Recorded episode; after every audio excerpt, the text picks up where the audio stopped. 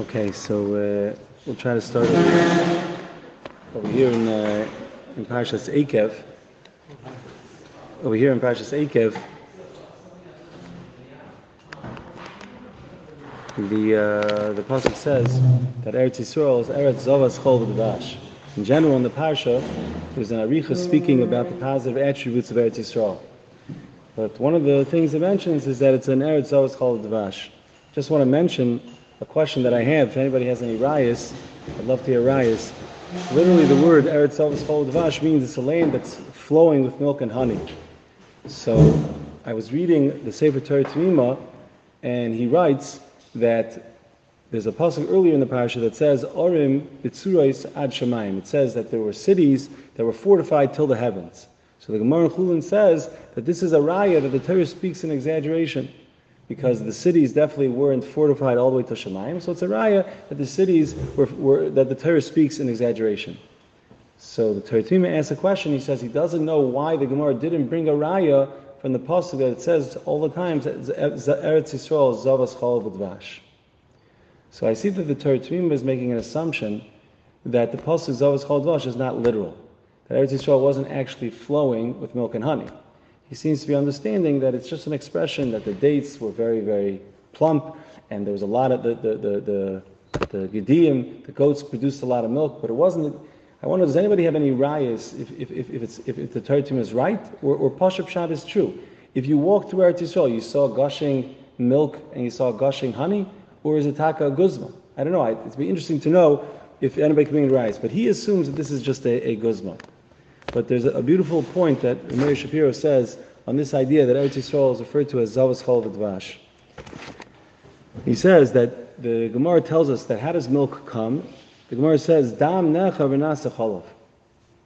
In a woman, she has blood, and the blood in her body turns into milk. So milk originates as blood. The Gemara says in Melchairis that really milk is something that should be treated as Eiver Menachai. And really, you shouldn't be allowed to drink milk. The fact that you're able to eat milk is a chiddush HaTorah. So milk definitely comes from something that's treif. It comes from blood, which is treif, and it comes from a person, and it should be menachai, it should be treif. Honey comes from a bee, which is a davar that's asur to eat. It's asur to eat a bee.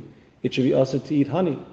The Gemara discusses this, and you need a special heter from the Torah to say that you're allowed to eat honey. As a matter of fact, it's brought down in Rebbeinah Yainah that the teva of honey is honey is able to take the legs of the bees that get mixed into the honey, and it turns the legs into honey also. But the Rebbeinah Yainah is telling you that some of the honey that we eat is really generated from the bees of the honey, the legs of the bees. So Meir Shapiro used to say over, he says, so milk and honey are the greatest expressions of foods that come from tumah. They're be'etzem things that should be not kosher. So he said over that the pasuk is trying to be meramis about the kedusha of Eretz Yisrael.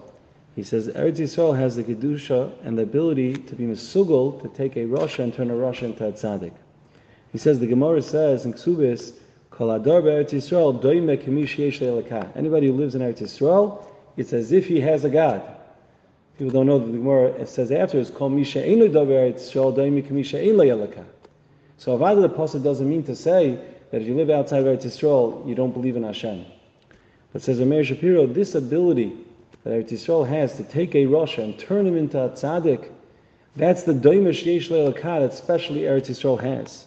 So he says the Torah was meramis this concept that Eretz Yisrael has the power to transform a rasha into a tzaddik by comparing it to an Eretz Zovas Chol Devash, that it has the properties of Chol and Devash, which are things that are be'etzim should be asur, should be tameh, should be forbidden to eat, and the Torah was machshir them and made them mutter to eat.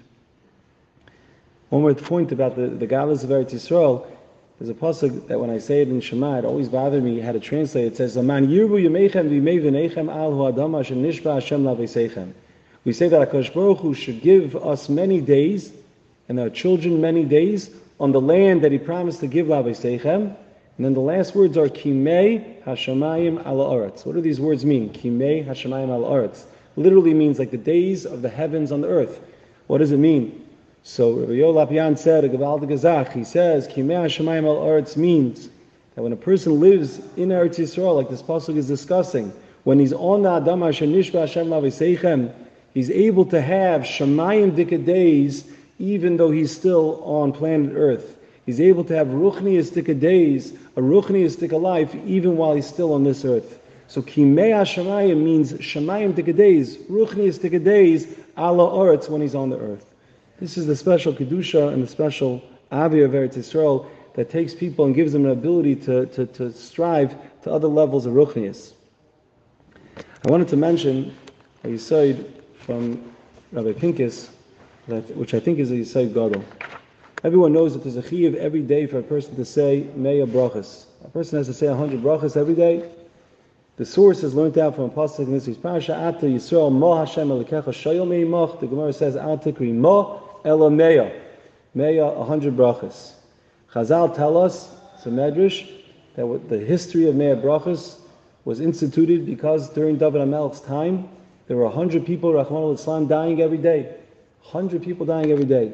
So David HaMelech was misaking to say 100 brachas as a kapara, so that the people should stop dying.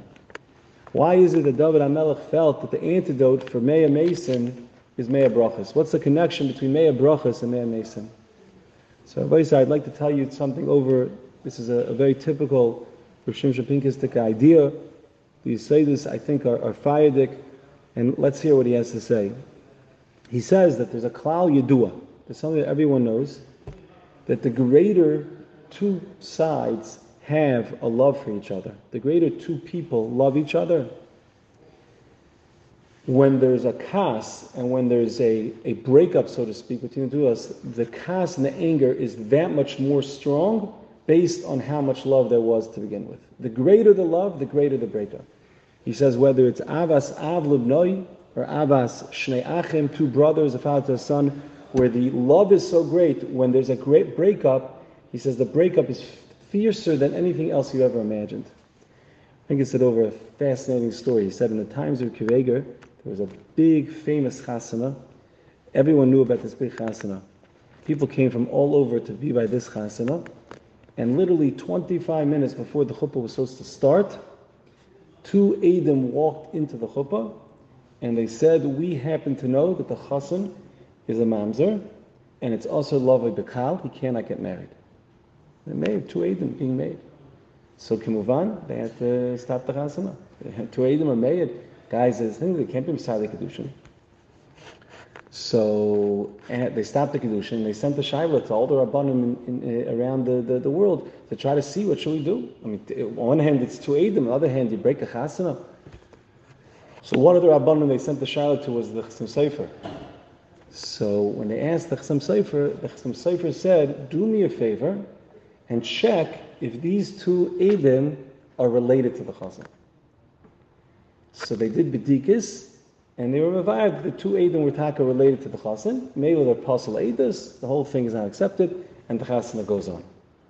So Reb Akiva Eiger, who was the Chasam Sofer's father-in-law, heard this story. He said these words. He says, Ruach HaKodesh Nizruka B'fi Chassan. My son-in-law has Ruach HaKodesh. How did he know that these Eidim were related? So afterwards, people went to the Chasam Sofer and they said, how'd you know? How'd you know that he's related? So this is what the Chasam Sofer says. He says, this chasana was a very famous event. Everyone knew this was going down. He says, you think these two people couldn't have come 2 months ago and in a very still way come over and tell the Rav who's beside the Kedusha, you know, they can't get married, he's a mountain, whatever it is. He says, why did they wait to the last minute to make the biggest bizyonis and the biggest sign for the chasana? He says, such a rishus, only a relative could do. Only a relative could do such a rishus. I knew they had to be related. So Rapinka says, he says, the closer the relationship, when there's whatever it is, whatever, I don't know why they were in a fight, but when there was a closer relationship, then the way you hate the person is stronger. Male, of course, he goes right to, he says the same thing with Ish v'Isha. Ish v'Isha are supposed to come to Vahayu Abasa Echad. They're supposed to have a relationship where they're mamish one. And that's why, Taka, when there's a period and when they're not getting along, so it's the greatest fire. You can have the greatest fire between the two of them because that's supposed to be the tightest bond. So when that bond gets undone, so it's geferlich should be geferlich, as we all know. Zohar Dore Pincus, go open up a Shir Hashirim. What's the mashal for the Abba between HaKadosh Baruch Hu and Klal Yisrael, in the relation between Abbas Hashem and Klal Yisrael? It's the mashal is a mashal to Ishri Isha, which we understand to be the strongest of relationships. So when Klal Yisrael has a period from the Eibishter, he says it creates such a dynamic, such a cataclysmic result, that Rachmalitzan, he writes, you have inquisitions and you have Nazi Germany and you have all these things. Why? Because the Ava from HaKadosh Baruch Hu to Klal Yisrael is so great that when there's a period, the period is devastating. The anger, kaviyachol, between HaKadosh Baruch Hu and Klal Yisrael is beyond something you can understand. So he said, this is what happens when you have a Magif and you have 100 people dying every day. David HaMelech understood that there was a total lack of relationship between Klal Yisrael and HaKadosh Baruch Hu. HaKadosh Baruch Hu is angry. He's killing 100 people every day. There's something wrong. There's no relationship. The relationship is in shreds. Zohar Dore Pincus, he said, when you have a relationship that's in shreds, he says, what is the first step in repairing the relationship? So he says, take the same dugma of Ish v'Isha. He says, the first step in the relationship is that there has to be some communication. He says, if they're not talking to each other, then there's absolutely no marriage. There's nothing, there's no shaykhus, there's no relationship whatsoever. Derech Agad, the Gemara says in Sanhedrin, what's a sainay? Somebody you don't speak to for 3 days. That means you hate the person. If you don't speak to somebody for 3 days, it means you hate the person. So he says the first step in creating a relationship, in repairing the damage, is that there should be talking. So he says, Gevaldik, he says, David HaMelech was Masakin Meir Brachas. He says, you know what Meir Brachas is? Meir Brachas means 100 times throughout the day, you simply talk to HaKadosh Baruch Hu and you say thank you. You acknowledge HaKadosh Baruch Hu. You eat an apple, HaKadosh Baruch Hu, thank you for the apple. You go to the bathroom, Asher Yatzar Sodom, thank you for allowing me to go to the bathroom. You create a dialogue. There's communication with you and HaKadosh Baruch Hu. That's the first step in mending the relationship between you and HaKadosh Baruch Hu. The tikkun for the Meir Mason, which means that there's a period of the relationship between HaKadosh Baruch Hu and Klal Yisrael, was Meir Brachas.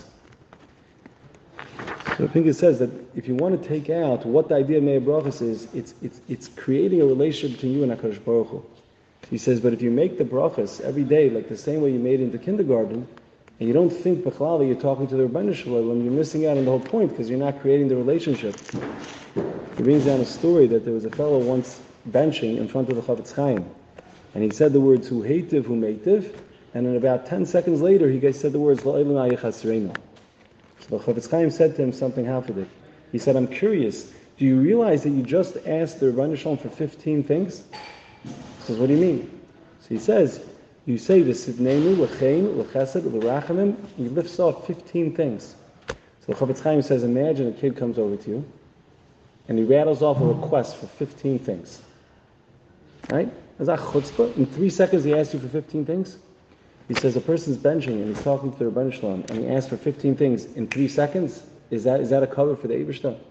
The answer is it's not a kasha, because when we bench, we're not talking. There's no relationship. We have no idea what we're saying, and we're not connecting. So he wants to be mechadish that if you want to be mechazik in this scene, in the ikar takana of David HaMelech and Meir Brachas, they have to be said in a way where you feel like you're connecting with HaKadosh Baruch Hu. There's a mending of the relationship, and that's where you get the idea behind the Meir Brachas. Just want to end off with an idea from the Chofetz Chaim. The famous pasuk here says, "Va'ati Yisrael Ma Hashem Lekecha Shoyel Meimach Yim Liyira Yisai." Chofetz Chaim used to said, the way a yid should live his life is whenever he finishes something good, he finishes a mesechta, he does a mitzvah. Instead of patting himself on the back, the Chofetz Chaim used to say, "Va'ato Yisrael." Yeah, the yid has to ask, "Va'ata, and now? Va'ata, now. Ma Hashem shalom imach. What does Hashem want from me now?" The yid doesn't rest on his laurels. He doesn't go and say, "Baruch Hashem, I did this." He wants to know, "Va'ata, now. What does HaKadosh Baruch Hu want now? Ata Yisrael. Ma Hashem lokech shalom imach." He goes weiter and weiter. That's why when we finish the Masechta, we start the next Masechta. Hazei, yid has to live his life. Va'ata Yisrael, ma Hashem lokech shalom imach.